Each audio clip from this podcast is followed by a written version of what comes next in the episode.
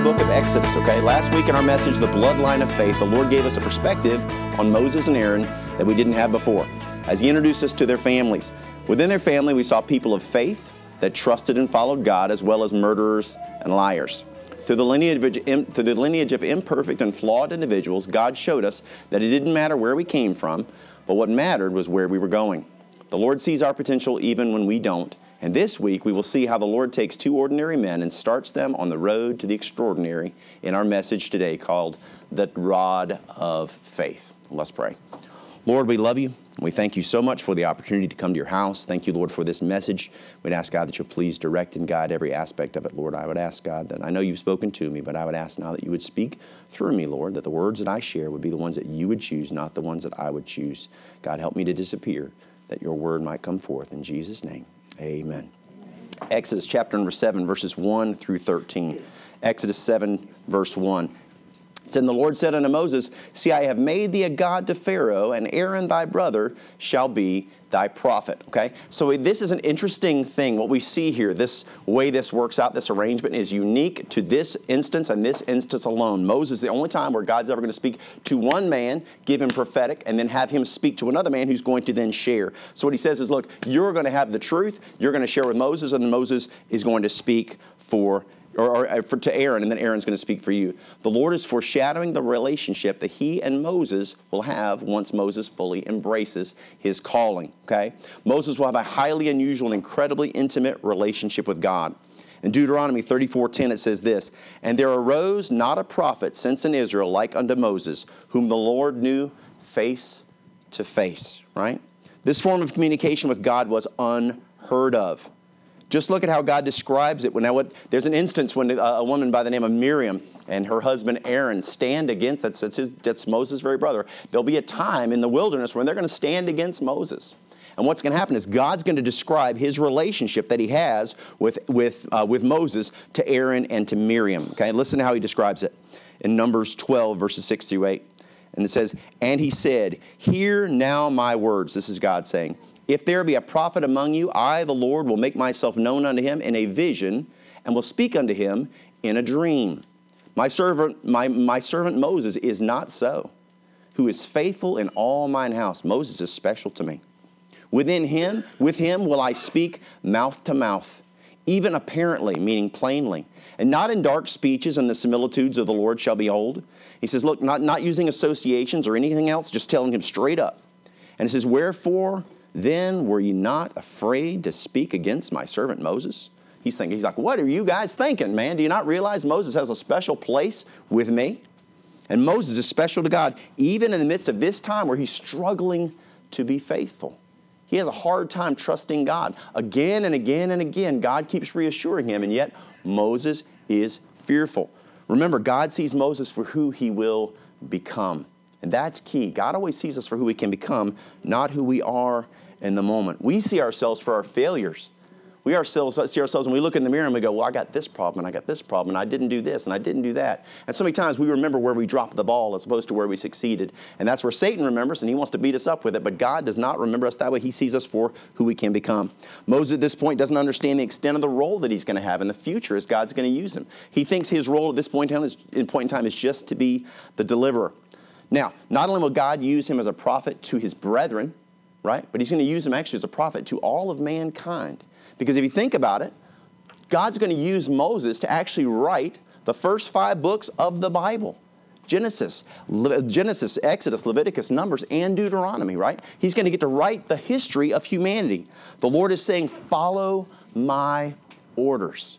Follow my orders. Just do what I tell you to do, son. Just follow along.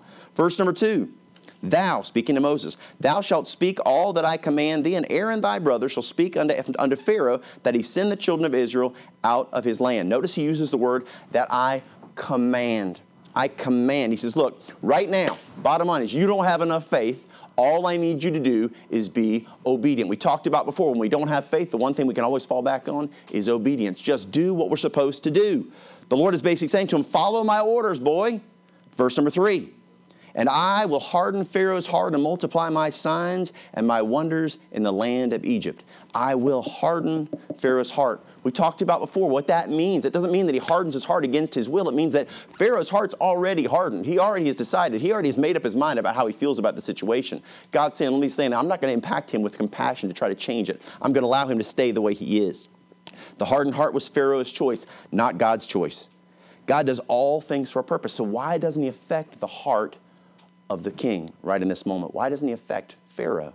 Now, think about this. The hardness of Pharaoh's heart is an opportunity for God to show his strength. God's going to reveal to us why it is he's doing this. Now, would God allow suffering and hard times to continue in the lives of his people? Would he allow it? Yeah. Does he allow it? Yeah, certainly. There's opportunities, bottom lines, where you know what? God's going to put us in a situation or allow us to be in a situation that's really, really tough. Some of us have been, I mean, gut punched time and time and time again. We may feel like, man, my life is a mess. My life is a mess. My life is a mess. But I'll give you a little bit of, a little bit of hope. Psalm 34, 19 says this Many are the afflictions of the righteous. Those that follow me, those that try to honor me, many are the afflictions of the righteous. But, love the word but, but the Lord delivereth him out of them all delivereth them. God allows us to go through these times, and there's opportunities for either Him to show His power or to teach us something that we need to know for the future. How many of us have got a story of something where you were hurt in the past, where now God has used that hurt story and allowed you to help somebody else through that story? Amen. Story of my life, man. Story of our lives, my wife and I. You think, man, why in the world are we going through this? Why are we going through this? Why are we going through this? This doesn't seem right. We're trying to do right. We're trying to be righteous, man. I'm, I'm honoring God with my life. Why in the world do I find myself here? Because God says, you just don't know what's coming. You need some tools in your tool belt because there's some repairing you got to do in the future, son. Pay attention. Trust me in the midst of this. Trust me in the midst of it. And one day, when you get a heavenly perspective, you're going to go, wow, I'm so glad I went through that. Moses doesn't understand that right now, but hey, that's just what it is. Moses is an extraordinary prophet. He says, bottom line, he says, follow my orders.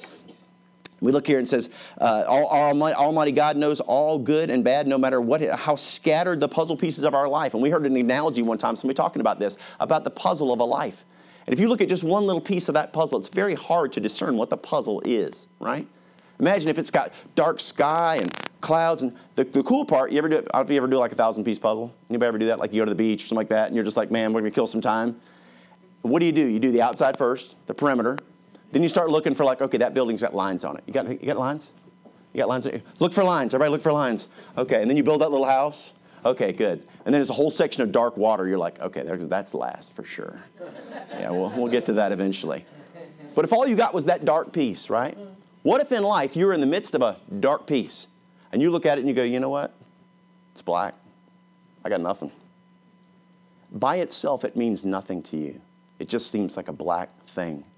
But when you put it into the puzzle and all the other pieces are in place and you drop that last one in, all of a sudden you're like, wow, look at the picture.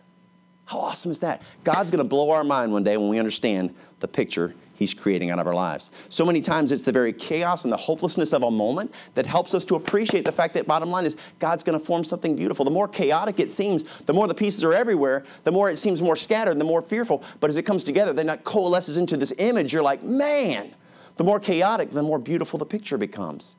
And that's us, guys. If your life is chaotic right now, don't worry. When God brings it together and shows you, you're going to be like, what? What? Are you kidding me? That? All this was that? Dude, how awesome is this? Because all I saw was a mess, right? The more powerful the restoration, the more powerful the testimony, Amen. guess what? The greater impact it has. There are people that go out and speak now around the country who came from broken places, destroyed lives, drugs, alcohol, destruction, lost family members, all kinds of terrible things that they did. And they hurt other people and they hurt themselves. But bottom line is that God restores them. We see that testimony make an impact. I think about somebody like Paul in the Bible, right? There are other apostles in the Bible, but Paul stands out alone because God really used Paul in a dramatic way. As it comes to evangelists, Paul was really the greatest evangelist outside of Jesus Christ in the Bible. But Paul, of all the disciples, guess what? He has the most to atone for. He lived a rough life. He was responsible for thousands of Christians being lined up and murdered men, women, and children. When Stephen was killed, The very man that was holding everyone's coats and cheering them on to murder him was Paul. So Paul's testimony, once God restored him and turned him into this preacher and said, you know what, I'm going to restore you. Now it took a little bit of time for people to trust him. People were scared of Paul initially. They're like, whoa, I know that's the, isn't that the Saul of Tarsus, the one that was killing everybody? And I'm supposed to just open my arms and welcome him, okay, right? But they learned and his testimony contested. And what happened was God used him dramatically to change the world. The power of a testimony, man, the power of a testimony. There may be some of us here today, you know, and we come from difficult backgrounds. We may have a hard story, one that maybe we not even like to look at, and we don't like to talk about, we don't share. Some of us have got situations in our lives that took place and we've never told anybody about them. I want you to know that God does not waste pain. He doesn't waste tears.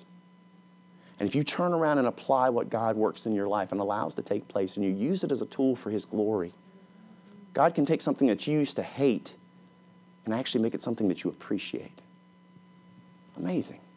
When my wife told me that she didn't love me anymore and she wanted a divorce and our marriage was over, and I was gut punched and I thought, this is the, she's the one, man, to the end of my days.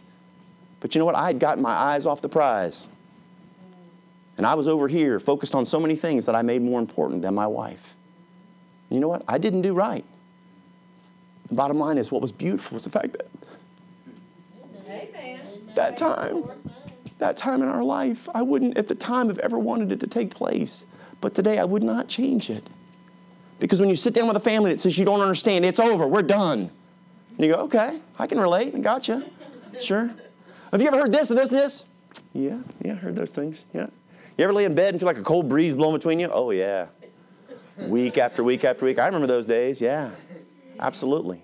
But for God to take that brokenness and bring it to restore to where it's better than it's ever been, and you see God do a miracle, you're like, what? So now I'm not going to theoretically tell you what I think will work, but I can tell you, hey, you know what? I've seen God do this. The very scripture that we have here, it is proven in my life. I'm a testimony of what God can do. And when God takes and does that in your life, man, if you keep it to yourself, you're wasting this beautiful gift God's given you. Like I said, pain's not wasted. God delivers us out of it for a purpose, a greater purpose. The bigger the mess, the challenge, the more spectacular the restoration. The more powerful it becomes through the captivity and then the deliverance of the Israelites. God is going to show his power to the Egyptian people and to the Israelite people as well. In verse number four, it says, But Pharaoh shall not hearken unto you, that I may. Remember, I said he's looking for an opportunity. This is an opportunity. But Pharaoh shall not hearken unto you, he will not listen, that I may lay my hand upon Egypt and bring forth mine armies and my people from the children of Israel out of the land of Egypt by great judgments. The Lord's power will be revealed throughout human history through what's going to take place. Throughout the Old Testament and the New Testament, time and time and time again, the Exodus story is shared again and again and again and again. God's power on display. Now, when God's power is on display, no, no doubt it impacts people and it changes people's hearts. And what one thing we've got to be careful of, and what the message is talking about today, is the fact that there are going to be people that sometimes may be impacted by what they see, but they might, might necessarily not truly believe, right? There are people that, even or it could be in our midst today, and they may look like us and act like us and dress like us and do all those things, but they not, may not be of us right? They can slide their way in. Now, they may not even realize it. You know, they might go, you know, I'm just caught up in the excitement. That would happen. That's what exactly what happened in the book of Exodus. In Exodus 12, 38, it says this, and a mixed multitude went up also with them, and flocks and herds, even very much cattle. A mixed multitude. So it wasn't just Israelites that came out of Egypt. It was a mixed multitude of other people that got caught up in the thing. And you know what? They just started following along and they came out with everybody else. Now, as this happens, remember, remember, we, when we talked about it a few weeks ago about be, being careful who we spend our time around. Remember, who we befriend can be dangerous, right? Because they can start to impact us. So what happens in our in our walk with God, we need to be careful that we pay attention to who we are and our walk with Him, as opposed to allowing the influence of the people around us to draw us away from God. This can happen. The further we walk from God, the more impact people can have on us. The closer we walk, the less impact. Numbers 11. Okay, 11, 4, and 5. This is much further down the road, but look what it says. It says, And the mixed multitude that was among them fell a lusting. Okay? So now what happens? The mixed multitude that made their way amongst the Israelites, and this is Numbers 11, 4 through 5, that mixed multitude that had made their way in, looked the part, acted the part, went along with everybody else, they were right in the mixed. It says here that they that, that, that were among them, they fell a lusting lusting. They got caught up in their flesh.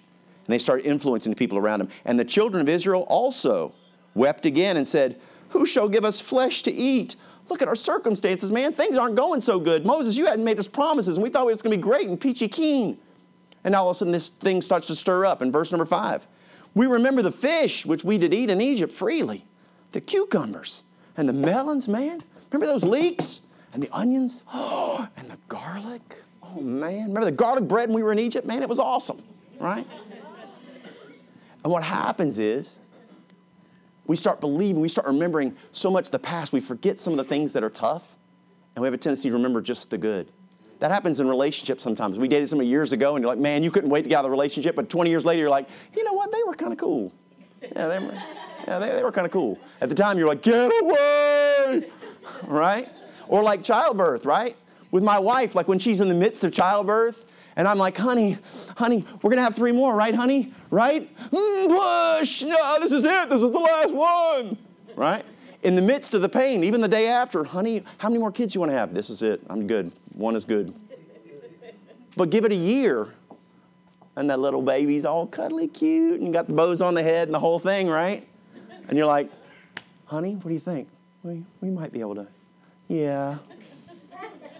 Maybe one or two more but it's that amnesia. What, that's what's affected them. But what happens is, bottom line is, the enemy is always trying to work against us, right? Verse number five, and the Egyptians shall know that I am the Lord when I stretch forth mine hand upon Egypt, bring out the children of Israel among them. He says, Look, the Egyptians are going to, every single Egyptian is going to believe that I am God. There will be no doubt by the time this thing wraps up, they're going to know who I am. Now, keep in mind, this is God speaking just to Moses and Aaron. He isn't talking to crowds. He isn't talking to the Israelites. He isn't talking to the Egyptians. He's just talking to them, right? This is what we might consider a pep talk, okay? A pep talk, like a coach might give before game time, right? Now, what is the purpose of a pep talk? To discuss the objectives, right? And to talk about the game plan. This is the objective, is to bring them out. The game plan is you're going to go and you're going to talk to Pharaoh. And he's going to, I'm going to tell exactly what's going to take place. Here's the game plan. Follow along. He's looking at his two draft picks, right? All right, fellas, let's get together. We're getting ready to go in, man. It's going to be tough. They're going to be oppositions. They're going to be ready to take you down. Pharaoh's not going to listen. I'm just telling you up front. Be ready. Be prepped. You guys ready? Ready? Ready? Break, right? This is what's kind of what's going on here. He reiterates the same promises he's reiterated now over 10 times. He's told them what's going to happen. He reassures them and says, Look, bottom line, what happens is not going to happen because of you, it's going to happen because of me. Remember, he keeps saying, I will bring them out. I will. I will. I will. And the Lord wants obedience. Just follow the game plan. Follow the game plan. Let's look at see how they do in verse number six. And Moses and Aaron did as the Lord commanded them, so did they. So not only did they go under the intention of being obedient, guess what? They were obedient. They actually did it because it says, and so did they. They actually did what they were supposed to do. In verse number seven, and Moses was fourscore years old, which means 80, and Aaron fourscore and three years old, 83 years old, when they spake unto Pharaoh. Now, why would God interject their ages? Why would he interject their ages and tell us how old they are for that verse? Every word of God has a purpose. Nothing in there is by accident. There is no filler. It's specific, right? The limitations that most people like to use. Well, I'm getting too old. You know, I just don't know if I could do that. We all come up with all these justifications of why we cannot do things many, many times. And the limitation, the justifications that many people use, guess what? They do not apply in the work of God at all. I don't care what your issue is. I don't care what your problem is. All God's looking for, somebody willing right? The reason our excuses don't work with God is because He's the one that does the work, Amen. right? The Lord does not require intelligence, praise God, bravery, social status, specialized skills, education, reputation, wealth, or talent. Guess what? None of those things are required for us to serve God because guess what? He has all of those things. Those are all Him, right? All He requires is that willing heart. We can always find reasons to doubt ourselves, but the one thing we cannot doubt is God. If God calls you to do it, He will empower you to do it. Moses has got to come to that realization. And guess what? So do we. Stop looking at yourself and look at Him. if you feel an inkling to do something, go, well, gosh, I want to I wanna impact this person. I want to change this part of my society. I want to do this. If God calls you to do it, He will empower you to do it. But what happens is we feel the pull and the compulsion, and we go, I should, I should, I should, but there's this and there's this and there's this and I've got this and I don't know about this and that I know this person wouldn't agree and I, what, I'm going to get ridiculed, right? And by the time it's done, we'll talk ourselves out of it with a whole pile of justifications, which is exactly what Moses has been trying to do from the beginning. But he's finally getting to the point of obedience. And it says here, and the Lord spake unto Moses and, unto Aaron, saying, when Pharaoh, sta- when Pharaoh shall speak unto you, saying, Show a miracle for you, then thou shalt say unto, unto Aaron, Take thy rod and cast it before Pharaoh, and it shall become a serpent. Okay? Notice, again, God is preparing them very, very specifically in what's going to take place. God is speaking with foreknowledge of upcoming events. He knows exactly what's going to take place. I want you to notice the word in verse number nine. Look what it starts with. It doesn't say if, it says when. When, right? When this takes place, there's an assurance. This is going to happen. The Lord selects a miracle that Moses is familiar with, right? Remember back in Genesis 4, verses 2 through 4? What did he do? How did he ensure Moses and give him faith and help him to understand and trust that it was him? The very first miracle it was, he said, throw that rod upon the ground. And it became a snake. And that time he ran away in fear, but God called him back and he picked it up by it and it became a rod again, right? Right? So, this is yet another example of the great care that God took in preparing Moses for what was expected of him in the future. Not only does God always have a plan, but guess what? He wants us to understand his plan. Again and again and again, he has reiterated to Moses exactly what's going to take place, and he's been very, very specific and deliberate in making sure he understands what is expected of him. Now, in our lives, if we ever feel confused or we feel like our lives are out of control, that is a glaring indicator that our relationship with God is not where it's supposed to be. Okay? Because God is a God of peace and not of confusion, right? We know that 1 Corinthians 14 33 teaches us that God is not the author of confusion, but we know who is, right? So if we feel our lives are out of control and chaotic, that means we're closer to one than, than the other. If I'm close to the devil, guess what, man? My life is going to be a chaotic mess, and it's going to be an emotional mess. I'm going to live life like this through the roller coasters of good days and bad days again and again and again. But when I learn a consistency to trust God, I can certainly have a sense of joy in the midst of sorrow. It's a beautiful thing and the way God works, but the closer we walk with Him, the better it impacts us. He wants us to not only understand His will and His word, but to embrace it as well. 1 Corinthians 2, verses 7 through 10 says this But we speak the wisdom of God in a mystery Okay? Even the hidden wisdom which God ordained before the world unto our glory. Bottom line is God says, look, there's a reveal, there's a truth that I have, and you know what? I want to reveal it to you for my glory, for you to serve me, which none of the princes of this world knew. When it talks about the princes of the world, that's talking about the devil and the demons, right? Which none of the princes of this world knew, for had they known it, they would not have crucified the Lord God, the Lord, the Lord of glory. He said, look, if the devil and the de- if the devil and the demons had actually understood the power of the resurrection and the power of the crucifixion, they would have done all they could to stop it. But they thought that was victory, man. They were like, yeah, baby, get him on the cross. Dead, yes. Keep him in the tomb. Put that rock in front of it. Seal that thing. Put the guards in front of it. Hold him down. We finally win. But, buddy, in hindsight, they're going, yeah. Oh, boy, oh, boy, oh, boy. That, that's the moment, right? Verse number nine. But as it is written, eye hath not seen, nor ear heard, neither have it entered into the heart of man the things which God hath prepared for them that love him. You've heard people preach on this and tell you that that's, that that's an explanation of God talking about heaven. It's not. It's not. Is that true of heaven? Absolutely. I completely, one million percent agree that that is true about heaven. But this scripture is not talking about heaven. What it says is verse number 10. Look at this. But God, praise the Lord but God hath revealed them unto us by, by his Spirit. For the Spirit teacheth all things, yea, the deep things of God. When it says here that we don't understand, I have not seen, ear hath not heard, it's saying, look, we cannot even understand what God has in this book. And if anybody spend any time reading it, any time studying it, you go, man, you know what? The more I read it, the more I realize I don't know. And the more I unveil it, man, I mean, there's so much wisdom. Here. It's unbelievable, and it's so many layers. It's a supernatural book. And God's saying, look, you cannot understand this supernatural book, but but God hath revealed them unto us by his Spirit. As his children, with the indwelling Spirit of God living in you, God gives you the supernatural ability to read that book and see things that no one else can understand. And that truth, which can speak to you and change your life and use you to do great things, it's all here. and the Spirit is what reveals it to us. And it says, The Spirit searcheth all things, even to the deep things of God. He wants us to understand as He lay things out for, for Moses in this instance, He's doing the exact same, same thing for you. As He calls you to work, He will show you exactly how to do it. Take heart. He's, that's His desire, is to show us what to do before we take action.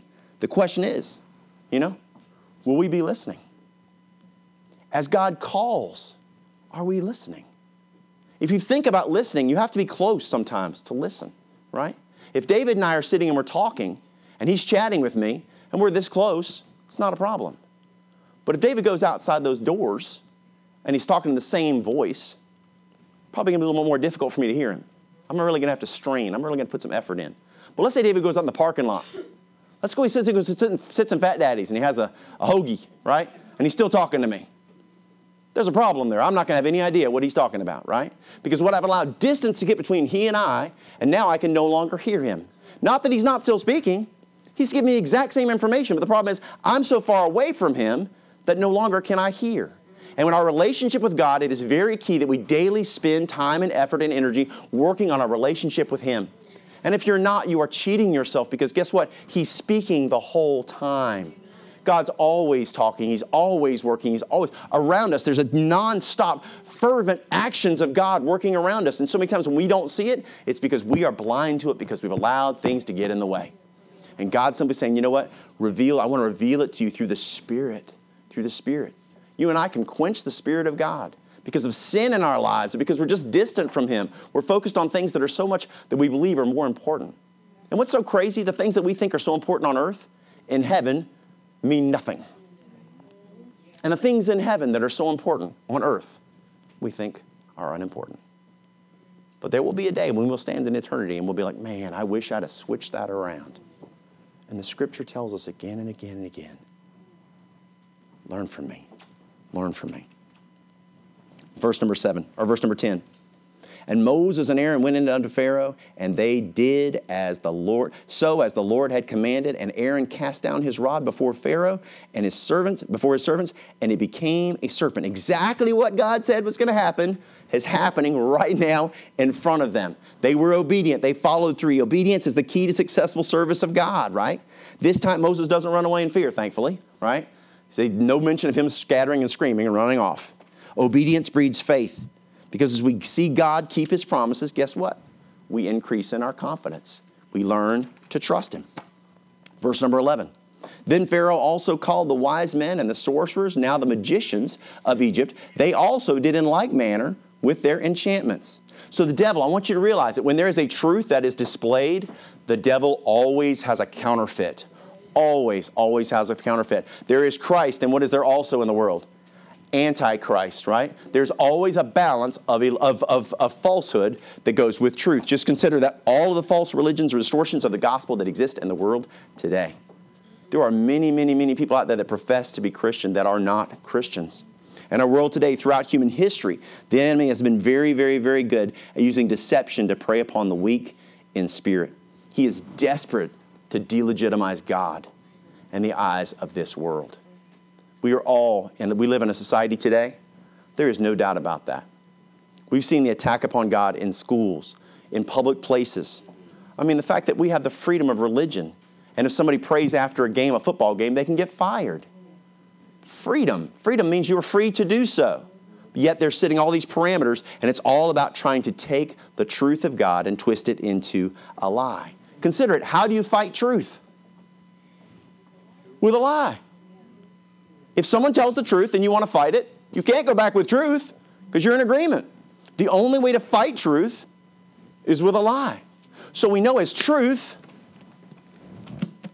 is given, there will always be a lie that comes along to fight it. And we see these snakes, man. He throws down his rod and it becomes a, and it becomes a snake.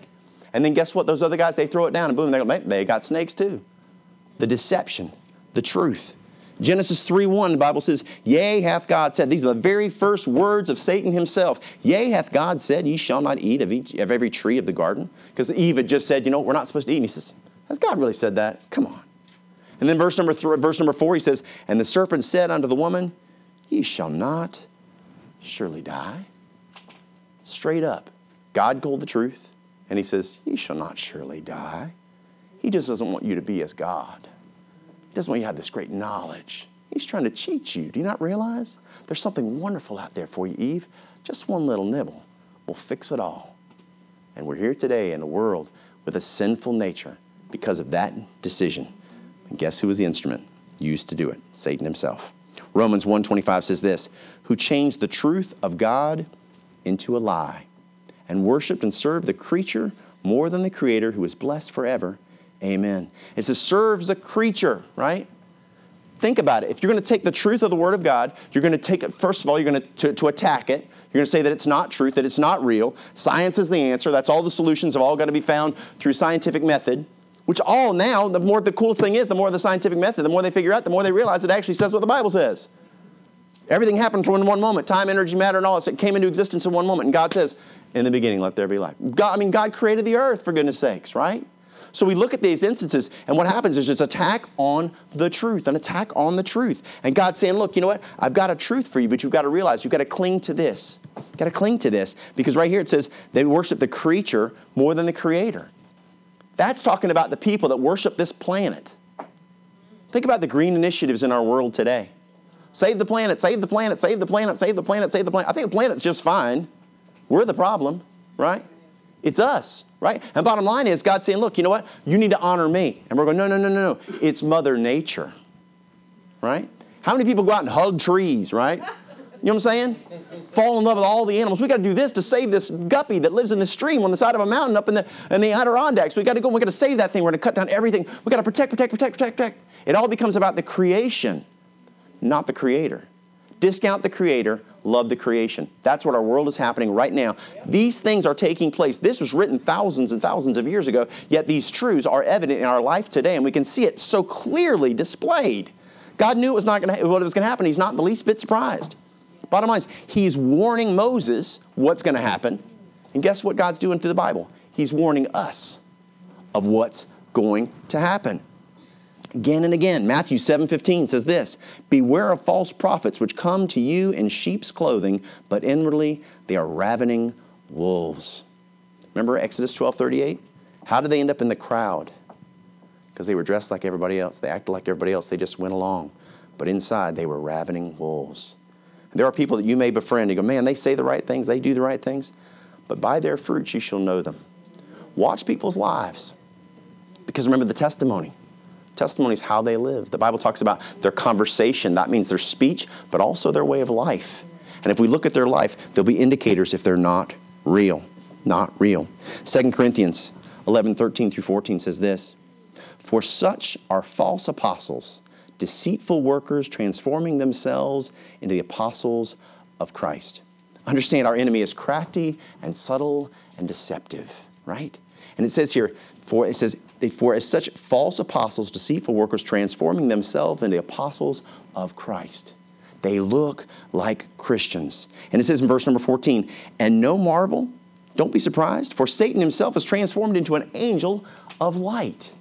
He can appear something beautiful, something alluring, something that can feel, gosh, this can't be wrong. It just seems so beautiful, so wonderful. See, because just because someone looks the part and acts the part does not mean they are one of us. And at the same time, same truth. If someone stands behind an open Bible and they stand and they preach, that does not mean they are telling the truth. See, it comes down to our personal responsibility. The reason I use so much scripture and when I preach is because I'm trying to show you look, I'm not coming up with this on my own. This is not my ideas. These are God's ideas. I'm going to reassure. If I have a question about something and I research and find it, I'm going to show you where I got the answer. Because the answer doesn't come from here, the answer comes from Him, the answer comes from there. This has to be the source of truth. And so if you're hearing someone preach, the reason why people get pulled into false teaching and false religions is because they do not know this word. Because if you know this word, the Bible will show to you the truth. 1 John 4, 1 through 4 says this, Beloved, be, it says, believe not every spirit, but by the spirits, this says, but, but try the spirits, whether they are of God, because many false prophets are gone out into the world. This, uh, the Bible is filled with references about false teaching. It is loaded Old Testament, New Testament. God knew this was the truth. That's the tactic Satan always uses. And bottom line is, this is simply saying, it says, believe not every spirit, but try the spirits, whether they are of God. Let the Spirit of God give you an indicator of what's, what's going on. Sometimes you hear somebody, somebody tells you something, and just you just know it ain't right. You ever get that gut feeling? You know what I'm saying? You're just like, whoa, okay, right. Get away, right? And there are spiritual things that, you know what, God's going to give you an indication. The closer you walk with Him, the more loud that sound is going to go off. Bing, bing, warning, warning, warning, warning. The closer you walk with God, the more you can recognize what's going on. Verse number two Hereby, meaning this is how, hereby know ye the Spirit of God. Every spirit that confesseth that Jesus Christ is come in the flesh is of God. And every spirit that confesseth not that Jesus Christ is come in the flesh is not of God. And this is that spirit of Antichrist. Where have ye have heard that it should come. But look what it says. And even now, already is it in the world. It's here, man. The enemy is actively working right now. Every step in the right direction of truth is going to be countered by an attack to take us in the other direction. It's through deception, it's through, uh, through distraction, this life, kids, family, relationships, all these things can be used to divert us. Who's ever want to do your Bible time? You want to sit here, I'm going to read the Bible. You go, ah, okay, okay, 7.30, I'm sitting down with my Bible. 7.29, Mama! Dishwasher explodes something, right? The next thing you know, you get caught up in that moment. The Next thing you know, it's 10 o'clock and you're like, I got to get, I got, man, you know what? I never even got to my Bible today. And God was going, you know what? I got something for you. But recognize you got to give it a priority in your life. It's extremely important. We must always be mindful that our enemy is doing all that he can to draw us away from our precious Lord through our circumstances, our emotions, or even false teaching. Remember, the closer we are, the, the more clearly we can hear God speaking to us. He desperately wants to deceive us, but God is going to reveal the truth. Verse number 12 For they cast down every man his rod, and they became serpents, but Aaron's rod swallowed their rods. How cool is that? What a beautiful picture of a truth, right? Truth always wins in the end. Justice is always going to prevail, right? Because our righteous God our righteous and just God. Guess what? He has ultimate authority. He is sovereign. It may not necessarily, you may not see justice here on earth sometimes, but I guarantee you there will be justice. Because the Bible says, every knee shall bow and every tongue shall confess that He is Lord. And if you trust God and someone's wronged you in this life, let it go and trust it to God because you know what? He will make sure that they pay an appropriate price. And if God wants to break through to them and He can work in their heart and they're willing to give their heart to God, the Bible says all things become passed away, yet all things become new. God can turn them from who they were into a born again child of God and use them for His glory. And we can carry grudges and bitterness and anger and all these things that we want to carry around that we believe for whatever reason is going to help us when in reality it's poisoning us day by day by day. Or we can let these things go and trust the Lord in the midst of circumstances that are frightening and overwhelming and scary. And we go, I don't understand everything, but I can trust Him. Because when Aaron and Moses stand before them and they throw down that rod, I'm pretty sure Moses is like, know, watch this. Bam! Ha! Check that out. And then all of a sudden they're like, bang, bang, bang. And he's like, oh, snap. That's like six snakes. Dang, man. Do you think wasn't he in the moment going, What? I didn't think that would happen. I thought that they'd throw that thing down, they'd all be like, Whoa! The same way I reacted in fear. But they're like, Oh, yeah, watch. There's a snake. But then they get swallowed up, right? And God's teaching a lesson here that truth will prevail. Truth will prevail. Verse number four of that first of that first John it says, "Ye are of God, little children, and have overcome them, because greater is He that is in you than he that is in the world." God is greater, man. God is greater. God is greater. Every time Satan stands against God, he always falls. He always falls. Look how he went before Job, whenever, for the book of Job, when he went before God. God, what about your servant Job? The Bible says that the demons tremble in the presence of the Lord. They're scared, man, because they understand who he is. And if we understand who he is, we need not be fearful. We need not walk through life with doubt and trembling and worry. But so many of us, that's our day to day life. Where's our trust? Where's our faith? Moses is developing faith, but all he had to do at the beginning was lean upon that obedience. And we look here, it says in verse number 13 as we wrap up this, this scripture It says, And he hardened Pharaoh's heart, that he hearkened not unto them as the Lord had said. Hardened their hearts. Because God has yet more things to display. Because if his heart was hard, if his heart wasn't hardened, if his heart was softened, then there wouldn't be more plagues on the way. But guess what? There are nine more that are on the way, and God's going to display His glory to show the people and show us who He is. No matter how intimidating the opposition or how convincing the lie, we need not fear or fret because God knows the truth. And if we're close to Him, right, we can not only stand defiantly against the lies of this world, but we can actually stand back and watch God come along and devour our enemies with the rod of truth. Let's pray. Lord, we love you. Thank you so much for the truth. Thank you for the Word of God. Thank you, Lord, for this opportunity we had to come to your house. And Lord, how we understand that, Lord, in the end, uh, Lord, we will be victorious. There is a fight on this earth, no doubt. We're all facing an enemy that wants to destroy us, deceive us, and deter us. But God, we have to put our faith in you, Lord, and to trust and hold on to the truth. And God, if we'll do that, you will fight for us. Thank you, Lord, for the fact that you care for us more than we understand. Lord, you, we love you because you first loved us. Thank you for the love you have for us. Thank you, Lord, for the power that you display on this world. Thank you for working on our behalf, God, when we don't even know. We need you. God, we can all look back at situations and circumstances where you protected us in the midst of a trouble and a problem that we did not even know you. I can look back on my life and think of instance after instance after instance where I should have been killed and yet, Lord, you stepped in and saved me for a purpose. And God, I thank you so much that each one of us here is special to you. As Moses, God, he was special to you. Lord, each one of us is special to you. Thank you that you know our name, you know the number of the hairs on our head, and you have a special purpose for our lives. I would ask, God, that you'll help us, Lord, to embrace you. Help us to know you better so that we can't be deceived. Help us to trust you, Lord, that we might be, not be swayed by circumstances or what the world does around us. Help us to keep our eyes on you, Father. And as the waves and the winds blow, help us to walk by faith.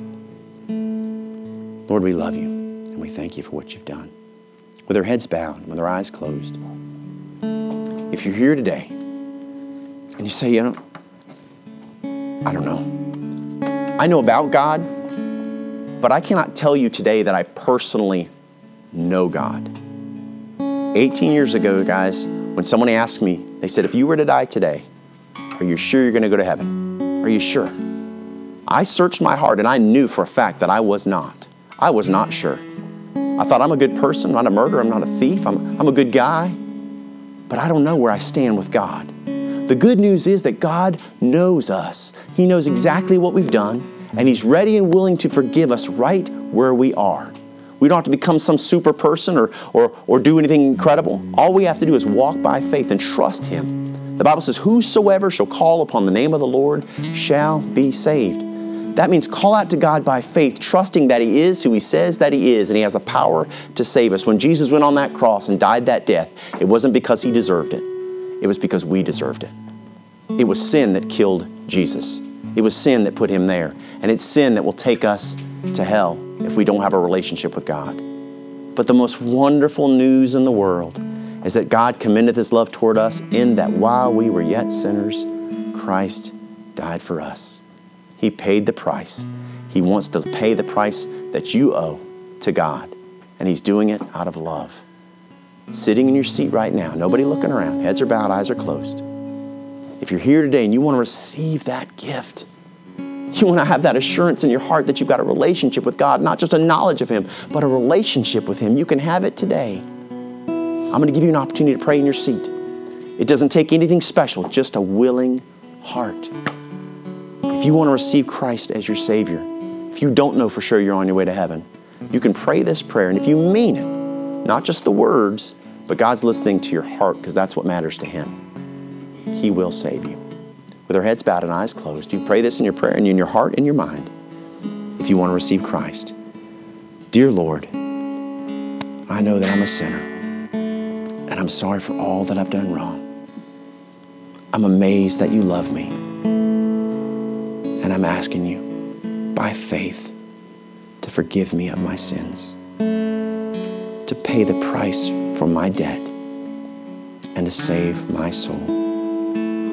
I'm asking you, Lord, to save me. I'm asking you to give me a home in heaven one day. Thank you for saving me. I will see you in heaven one day. In Jesus' name I pray. Amen.